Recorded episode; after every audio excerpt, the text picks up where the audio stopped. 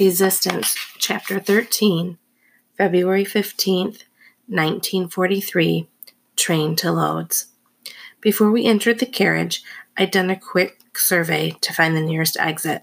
If there was trouble, our only choice might be to force the doors open and jump, even onto rocks, rather than be captured. I doubted Esther could make herself leap from a moving train, which led to a question I had to ask myself Would I abandon her if that was the only way to save my life. I felt terrible even considering this with Esther right next to me. I felt worse knowing my answer to that question. She sat near the window, allowing me to occupy the more visible middle seat. A young girl was at my side, only four or five years old. No doubt she'd felt the effects of war, yet she still looked healthy and happy and had a doll that was entertaining her, at least for now. Across from me were the elderly couple, the mother, and a toddler boy who'd nearly pulled the communication cord at least six times already. In this model of a train, a tug on that cord automatically triggered the brakes and would guarantee a visit from an angry engineer to see who had interrupted the trip. Most of the times the cords were covered, but this one was exposed. If I'd noticed that before we sat down, we would have chosen another co- compartment. For her part, Esther was doing exactly what she should, or better. She'd already opened a book from her bag, one with a velvet cover that had a gold cross stamped onto it. She immediately bent low to read it. I doubted that she cared a single zealot for that zloty for that book, though its contents might be useful for her one day.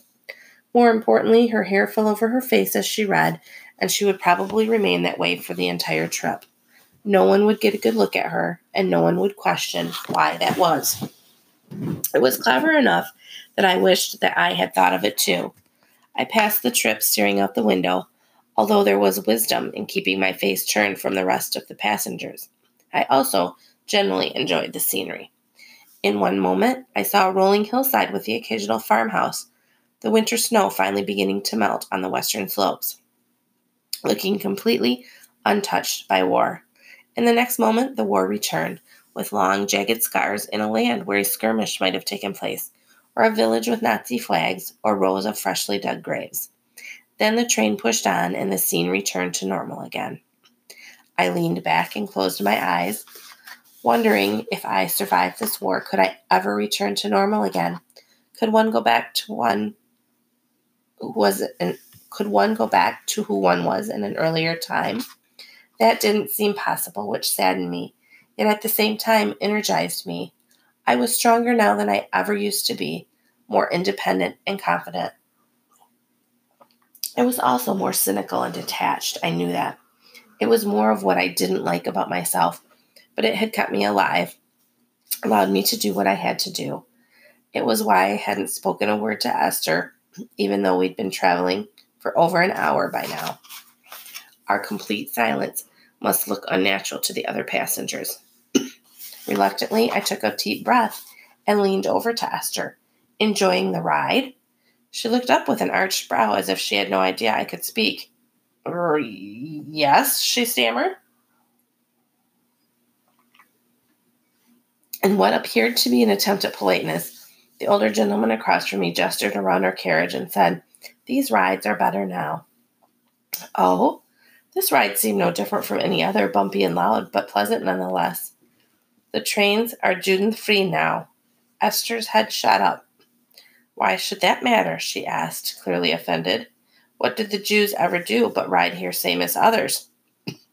I wanted to kick Esther again hard enough this time to get her head back down in that book. Aside from the fact that this man would perceive her behavior as being uncommonly rude, I also didn't like the darkening of his expression as he looked at Esther, studying her. Suspicious. Raising his voice, he added, The Jews are known to carry disease, typhus, and lice. And who else? Who knows what else? Look at the ghettos for proof of that. It was true that the ghettos had disease, but we were not the cause of it. No one would be able to live in such close quarters, usually without running water, with no way to rid ourselves of the trash that collected, and with little access to medical care and not face disease. Disease followed the Jews into the ghettos. We did not bring it. I smiled the same smile I wore for the Nazis at the ghetto gates, the sm- same smile that hid the venom pulsing through me. The trains are less crowded now, that's true. The man paused while the toddler let out a cry, still upset that his mother wouldn't let him reach for the cord, then said, Poland is less crowded now. Before long, the Jewish problem will be solved for good. Beside me, Esther had a white knuckle grip on her book. She needed to ignore him, or to at least pretend that this conversation held no interest for her. Desperate for any distraction from managing her children, the boy, who was reaching for the communication cord for at least the 30th time that hour, and the girl who had begun repeatedly throwing her doll on the floor to have an excuse to climb down and pick it up. The mother cut in, saying, There is no Jewish problem. The problem is with the rest of us who pass beside the ghetto walls with a fresh loaf of bread, knowing the people are starving on the other side, and yet we do nothing. she sat taller. I throw the loaf over whenever it's safe and pray that it gets found. I pray for those people every day, and so should you. What's happening to the Jews is pure evil. I don't wish harm, wish them harm, of course, but evil is a strong word, the man said, shoveling the weight of his sleeping wife's head on his shoulder. I'm only saying that the Germans have done us a favor by moving them out of Poland. They're still in Poland, Esther said, behind the ghetto walls and inside the bar- barbed wire fences of extermination camps. Extermination camps? The man arched a brow. There's no such thing. Maybe you are a. Anticipating his next word, I opened my mouth to diffuse his suspicions but before I could speak, the train lurched forward as its brakes locked. The mother protectively pulled the toddler onto her lap. Then her eyes darted meaningfully from me to the train doors. The boy hadn't t- pulled the cord. She had. I stood up, drawing Esther with me. I think we're near our stop anyway. My grip on her arm was a merciless pinch, and I intended it that way. The train slowly ground to a halt behind us and I heard the train's conductor already making his way to each compartment looking for the person who had pulled the cord. A quick glance behind confirmed that a Nazi soldier was with him. We ducked into a closet cove of exit doors, waiting for them to open. Why hadn't they opened yet? You look in these compartments, the Nazi ordered. I'll search the rear ones. The ones directly across from where we were standing. He'd see us. I tried to push the doors apart, seeking any gap with my fingers, but they weren't budging and the soldier was almost upon us. The mother immediately darted into the hallway, making such a fuss that all his attention shifted to her. Forgive us, my son pulled the cord. It is my fault. There is a heavy fine for stopping a train without an emergency, the conductor said. I can't pay it, she said. What happened was an, only an accident. Her boy began crying almost as, as if on cue, or perhaps she pinched him to make even a bigger scene. Other people peeked out of their car- compartments to see what was happening. The woman began crying too, louder than her son. Come with me, the Nazi officer said. We'll settle this in private. He took her arm and led her and her children out of the compartment, away from us. Will she be in trouble? Esther asked. If she is, it's because of you, I, because of us, I snapped. As soon as the doors opened, she hurried down the train steps first, and I followed. We just passed through a farm town, and somewhere ahead was a thick patch of woods but aside from that, I had no idea how far we were from Lodz. I hoisted my heavy bag over my shoulder and led us off the tracks towards the nearest road. We couldn't run. We couldn't look suspicious. Anger rushed through every vein in my body. We were not leaving because of the communication cord. We were leaving because Esther decided to argue. The communication cord probably saved us from her full declaration of our true identities as proof of how wrong that man was. When we were far enough from the train, between gritted teeth, I said, Our job is not to debate the racists, the uninformed. We are here to complete a mission, nothing more. But you heard his lies, all that stupidity. How could you sit there like it didn't matter? Because it doesn't matter. Not when compared to the larger picture of what we're doing here. You could have gotten us killed, and for what? Did you think you'd change his mind?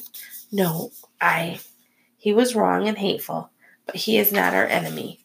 He is the enemy, Chaya. The war will end one day and the Germans will go back to their own land.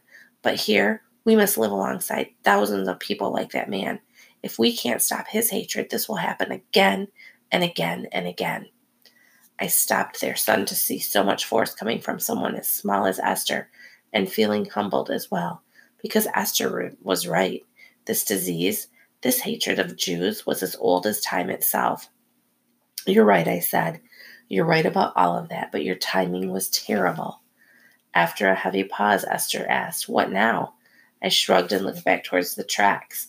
The man in our carriage had undoubtedly reported our sudden exit from the train, and there were no sounds of it starting up again. We had to put as much distance between ourselves and the train as possible. If we had any chance of escaping this disaster, it was only because that young mother had risked her life to give us time to escape. So who knew she knew who we were, and I better understood now the kind of woman she was too.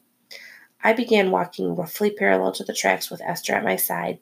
Based on how long we'd been on board that train, we were probably about halfway to Lodz, but that still left us a long and miserable walk ahead. I knew you wanted me to keep quiet back there, Esther said as I walked. I tried, I really did. But isn't that the point of the resistance to make sure the world notices us? The point of the resistance is to save lives, I retorted. Every single day, more Jews are dying. Our fight is to stop that from happening. Nothing else matters. I'll do better tomorrow, she mumbled. Can you? Yes, I can, and I will. She crossed in front of me, forcing me to look at her. Don't you ever make mistakes? I sighed heavily then and said, Every day, but I learn from them and go on. That's what I'm doing too. One day I'll become your equal, Chaya, not your burden. A gust of wind swirled up around us, and I buried my head in my coat for protection. When I looked up again, Esther had already walked on ahead of me, facing the wind. Maybe there was hope for her after all.